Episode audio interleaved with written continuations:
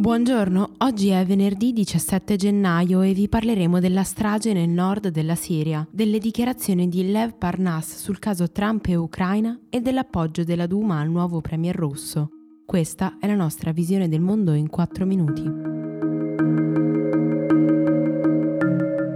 Nella notte tra mercoledì e giovedì diversi raid aerei russi e del regime di Damasco hanno colpito la città di Idlib e i centri abitati di Aria e Maharat al-Numan nel nord della Siria. 21 civili, tra cui anche bambini, sono morti nell'attacco e 82 sono rimasti feriti. Poco più di una settimana fa, il presidente turco Recep Tayyip Erdogan e il suo omologo russo Vladimir Putin avevano stabilito un cessate il fuoco sulla provincia nord-occidentale, che è entrato in vigore alla mezzanotte di domenica 12 gennaio, ma a quanto pare è già finito. Gli attacchi sono stati giustificati ufficialmente dalla presenza di formazioni jihadiste nell'area, ma oltre ai morti e ai feriti hanno causato lo sfollamento di migliaia di famiglie che già vivevano in condizioni precarie per via del conflitto che ormai è in corso da quasi dieci anni. Secondo un rapporto dell'Ufficio delle Nazioni Unite per gli affari umanitari, solo nelle ultime sei settimane 350.000 siriani della parte nord-occidentale hanno abbandonato le loro abitazioni e attualmente il 32% di loro vive in accampamento. Questi si vanno a sommare al milione di persone che hanno cercato rifugio sul confine con la Turchia e che stanno avendo particolari difficoltà considerate le dure condizioni climatiche e il sovraffollamento dei campi. Il ministro della difesa turco, Kulusi Akar, ha detto mercoledì di voler valutare l'istituzione di una zona franca per dare ospitalità a queste persone, che però si trovano in questa situazione anche per colpa dell'ultima offensiva di Erdogan contro i curdi, la cosiddetta Operazione Fonte di Pace.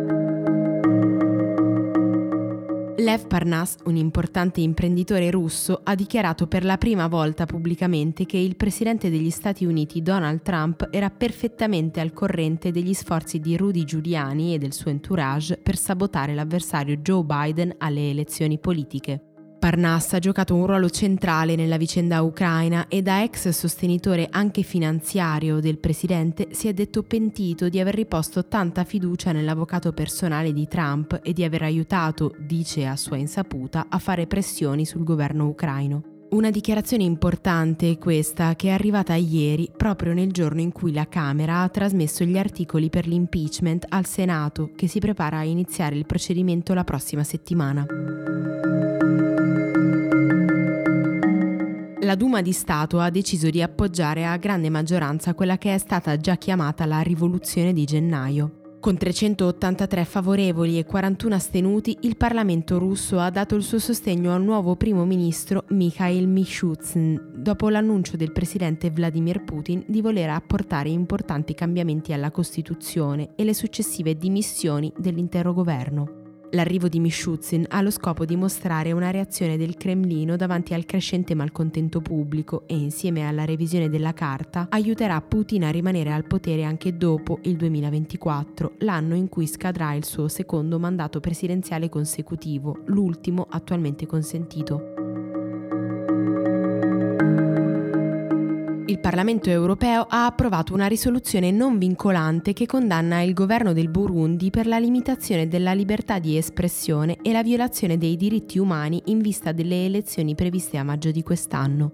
Secondo i legislatori europei, infatti, nel paese avvengono intimidazioni e arresti arbitrari di giornalisti, attivisti per i diritti umani e membri dell'opposizione. Centinaia di cittadini sono stati uccisi durante gli scontri con le forze di sicurezza già nel 2015, quando l'attuale presidente Pierre Nkurunziza ha vinto il suo terzo mandato. All'alba di ieri, il centro sociale XM24 di Bologna è stato sgomberato per la seconda volta in cinque mesi. Lo scorso 15 novembre, dopo il primo sgombero del 6 agosto dalla storica sede di Via Fioravanti, gli attivisti hanno occupato l'ex caserma Siani, un'area alla periferia della città abbandonata da decine di anni. Lo hanno fatto in risposta alla mancata assegnazione promessa dal comune di un nuovo spazio che mettesse d'accordo le parti. A dicembre un giudice aveva stabilito però il sequestro della palazzina non ritenendo valide le generiche ragioni sociali dell'occupazione. Gli attivisti ora chiedono un incontro con l'amministrazione cittadina e con Cassa Depositi e Prestiti, proprietaria dell'immobile. Per oggi è tutto. Da Antonella Serrecchia da Rosa Uliassi a lunedì.